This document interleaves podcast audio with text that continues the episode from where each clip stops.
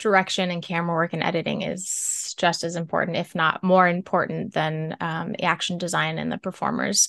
Um, but also on the other hand you could have great performers and just set up the camera on a tripod and it'd be wonderful. But most of the time from what i see i really um i tend to look towards the direction and of how things were shot and the editing and the sound effects. Because if you have you know if there's cheesy sound effects or the camera is all over the place and you're dizzy or you know these things matter so much you could be missing everything. So yeah absolutely. I wanted to just create action from a female perspective and um, with a female lead, just more women in general.